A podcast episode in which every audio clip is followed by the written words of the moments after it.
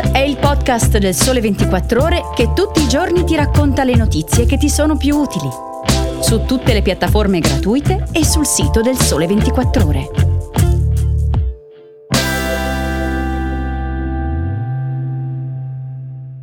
Buongiorno, oggi è sabato 21 gennaio, io sono Alessia Tripodi, è finalmente arrivato il weekend e questa è certamente una bella notizia, ma è anche arrivata la fine della nostra settimana insieme su Start e confesso che da lunedì mi mancherà questo appuntamento con voi, ma tornerò presto ovviamente e intanto Start continua con le nuove puntate condotte dai colleghi del Sole 24 ore. Oggi parliamo di pensioni, di assunzioni nella pubblica amministrazione e di Google.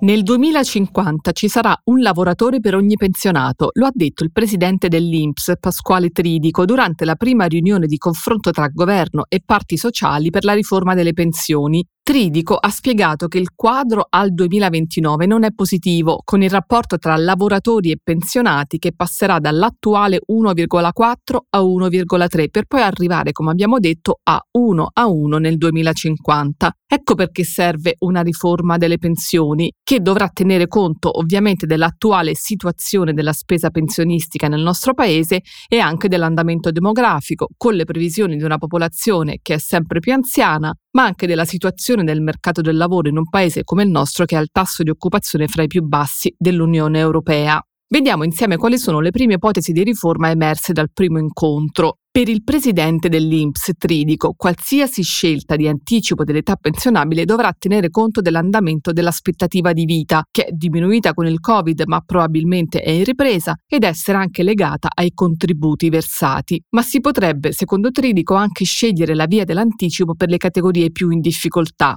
il ministro del lavoro Marina Calderone, dal canto suo, ha detto che il governo lavorerà per trovare meccanismi di ulteriore miglioramento delle norme attualmente vigenti, soprattutto per la flessibilità in uscita per i lavori più usuranti. Il governo poi è pronto a rimettere in campo il nucleo di valutazione della spesa previdenziale, un, uno strumento, un sistema per meglio monitorare i fattori che influenzano la spesa pensionistica, ma anche a discutere di previdenza complementare, ovvero di fondi pensione, con l'obiettivo di aumentare gli assegni. E poi punta a dire stop a interventi tampone come quelli messi in campo dal 2019 in poi con quota 100, quota 102 e quota 103 e quindi a lavorare a una riforma strutturale strutturale, anche se il limite, come abbiamo detto, sarà quello delle risorse. Questo quadro non ha convinto i sindacati che sono critici soprattutto per la mancanza di risposte sulle risorse e sui tempi di questa riforma. Il presidente di Confindustria Bonomi ha detto che gli industriali saranno contenti se ci sarà una riforma strutturale.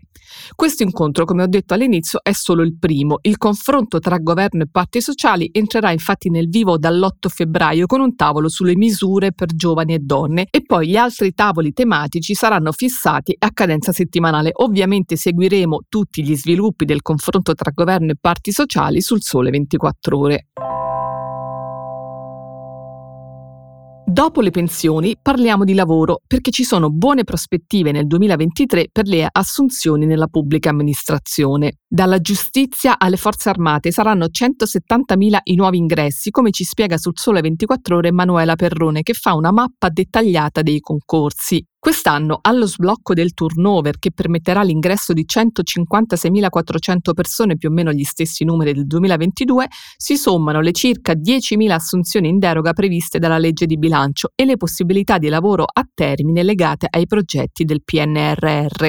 E ci saranno anche delle novità a partire dall'addio all'obbligo di pubblicare i bandi in gazzetta ufficiale. Per la loro validità infatti può bastare la pubblicazione online sul portale nazionale del reclutamento www.inpa.gov.it e sul sito dell'amministrazione interessata. Bene, ma quali sono le amministrazioni che assumeranno quest'anno? Il Ministero della Giustizia, per esempio, ha lanciato il bando per 791 posti per funzionari da assumere a tempo indeterminato, 360 funzionari della professionalità pedagogica e 413 della professionalità di servizio sociale da assegnare al Dipartimento per la giustizia minorile e di comunità. E poi ci sono 18 conservatori destinati all'Ufficio centrale degli archivi notarili. Il bando è aperto fino al 13 febbraio e lo trovate sul portale del reclutamento INPA. Su questo portale, che è la porta d'accesso unica per chi cerca lavoro nella pubblica amministrazione, le posizioni aperte attualmente sono in totale 2.876 tra visi di mobilità, assunzione tramite concorso e incarichi di lavoro autonomo per professionisti ed esperti. Per tutti i dettagli su posizioni aperte, concorsi e relative scadenze ti rimando al pezzo della collega Manuela Perrone sul nostro sito ilsole24ore.com.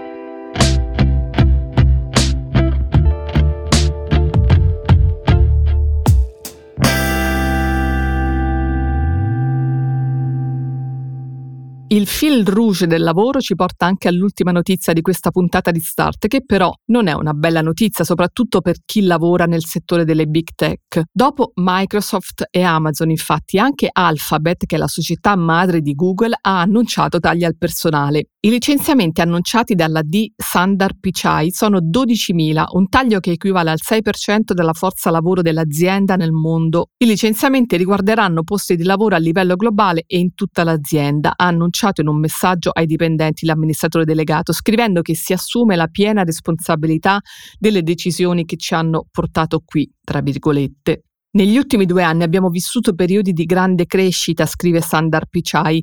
Per sostenere e alimentare questa crescita abbiamo assunto personale in un contesto diverso da quello che conosciamo oggi, scrive ancora, lasciando intendere che la situazione economica ha costretto l'azienda a ridurre l'organico. Alphabet aveva quasi 187.000 dipendenti in tutto il mondo alla fine di settembre del 2022. I dipendenti statunitensi interessati da questi tagli sono già stati informati, mentre in altri paesi la procedura potrebbe richiedere più tempo a seconda del diritto del lavoro locale. Quello di Google è solo l'ultimo caso di riduzione del personale nel mondo delle big tech, che finora ha annunciato oltre 170.000 esuberi. Pochi giorni fa Microsoft ha dichiarato di voler licenziare 10.000 dipendenti. La settimana scorsa anche Verily, la divisione dedicata alle life sciences di Alphabet, ha fatto sapere che taglierà oltre 200 posti di lavoro. E poi, a conferma della profonda crisi che sta attraversando il settore tecnologico, ma anche quello delle vendite online, all'inizio dell'anno anche Amazon ha deciso di licenziare complessivamente più di 18.000 dipendenti, la più grande riduzione della forza lavoro nella sua storia aziendale.